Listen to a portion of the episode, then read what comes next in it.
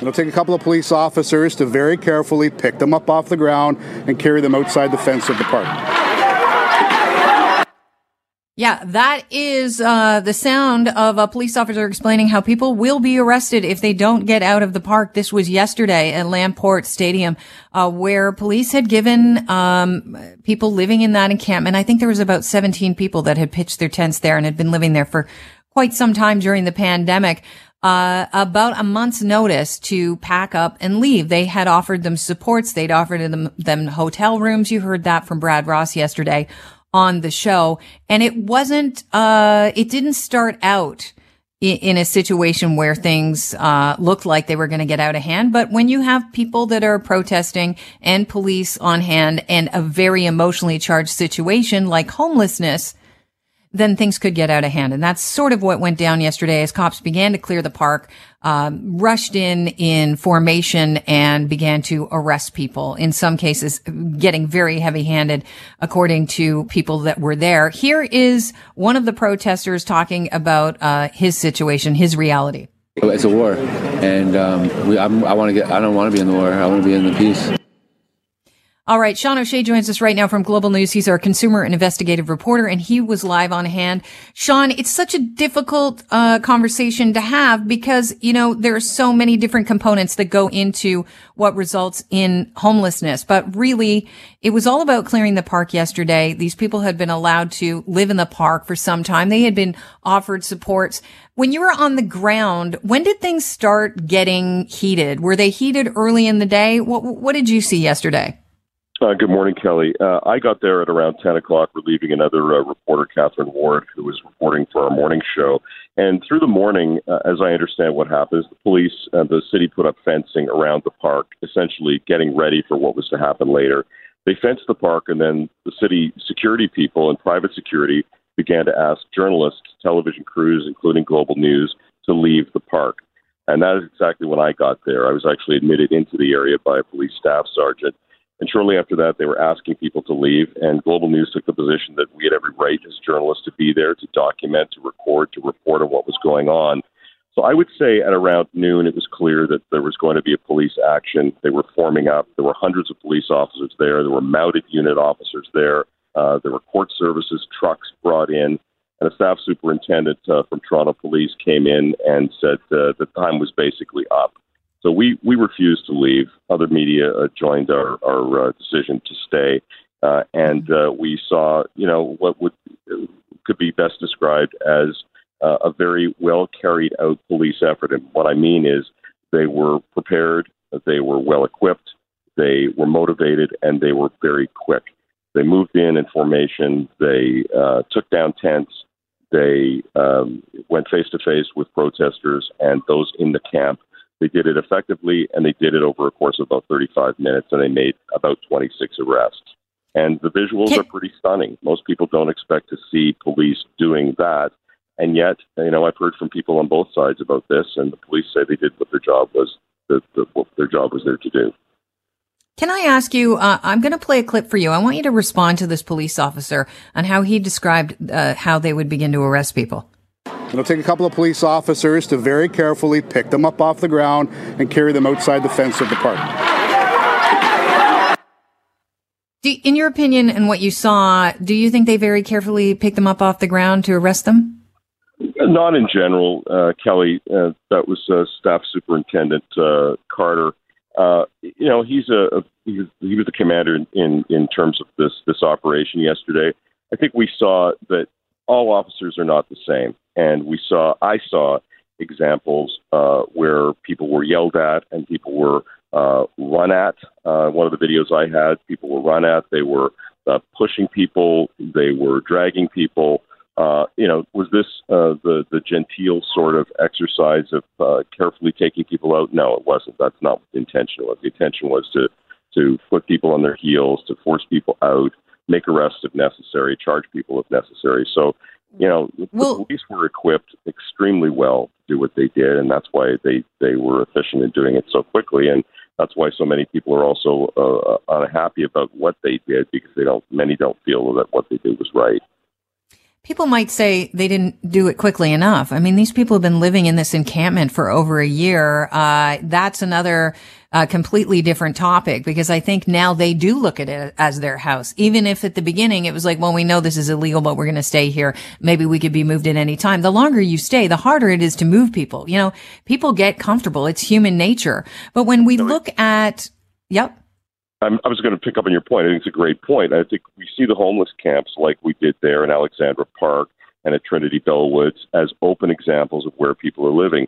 You also know, as, as your listeners will, that a lot of people, homeless people, are living in other kinds of shelters, in hotels uh, that have been leased by the City of Toronto, in other accommodations like that that are, are far nicer. And so I wonder, and we were discussing this yesterday, what will happen when it comes time to clear those places. I mean, if you've been mm-hmm. living at the Novotel on the Esplanade in downtown Toronto for the last six months or eight months or a year at some point, uh, will you want to leave?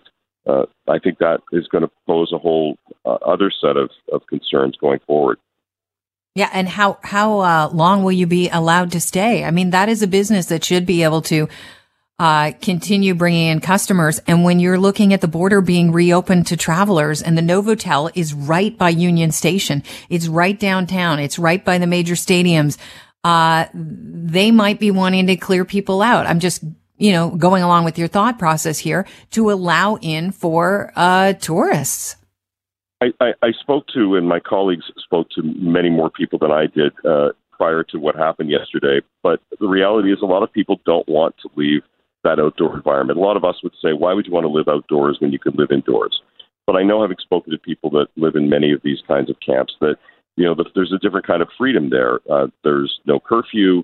You can do what you want. You know what is, is disturbing you. You've got maximum freedom. If you go to one of the shelters, there are security officers, there are rules. Uh, you have to follow the rules. And so there's a different kind of individual that uh, feels mm-hmm. safer outside than, than necessarily would feel comfortable inside. And, and so, so this is a problem. Going by that, going by that, if I could interject, if, if these are people that don't like to live by rules, the fact that the city did not exercise the bylaw rules earlier on causes a great problem.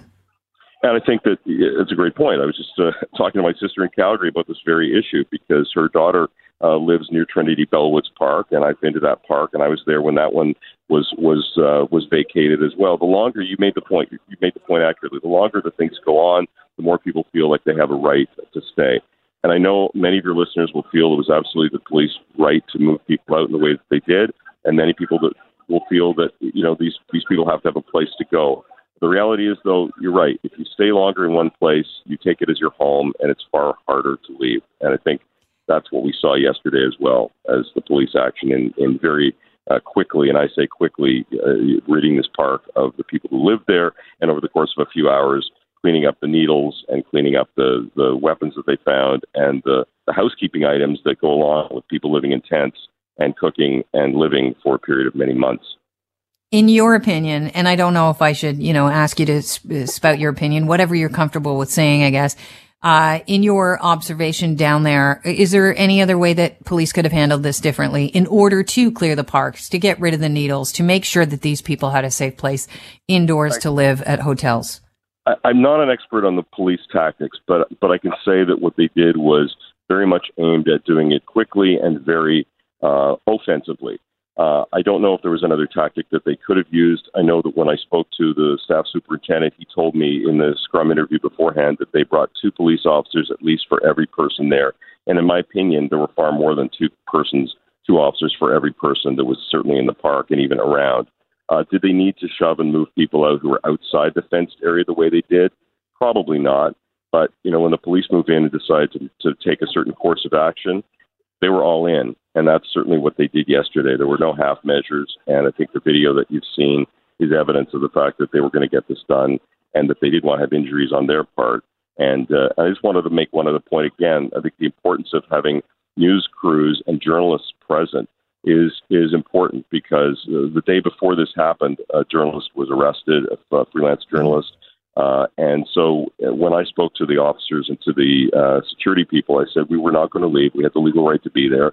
We did our own checks on that. I've been a journalist for 40 years, and I think that when you're inside a situation to observe what police do, as opposed to being a far away in a far away place, it's much different. There's a police have an accountability as the media has accountability. I think we need to be there to to show what happened. People can draw their own conclusions about whether what police did was right or what whether protesters uh, did what was right. But I think it's important that we as media people make sure to to keep our eyes on what is going on because I don't think this is the last occasion that we're going to see that's like this. Is it getting harder over the 40 years to do that? Uh, it's not easy, and compared to working in the United States in many places where the media has a constitutional right to do their jobs, uh, it, it is it is quite difficult. I mean, the police, uh, the city of Toronto wanted to have a media pool of of two people in there. Uh, I think pools are for for people to go swimming. When you're talking about something like this, you know, there's a diverse views. Of, uh, you know, we had we had uh, three professional news photographers in there plus Catherine Ward, my colleague at Global, and myself. So we had a total of five camera shots at any one time. A pool is providing one shot, doesn't mm-hmm. show everything. And I think as journalists and as media people, we have a responsibility to our listeners and to our viewers to be there and to be their eyes and ears for something like this. Well, uh, pool with only two people is more like a hot tub. Sean, I want to thank you for your time. Thank you very much, Kelly. All the best.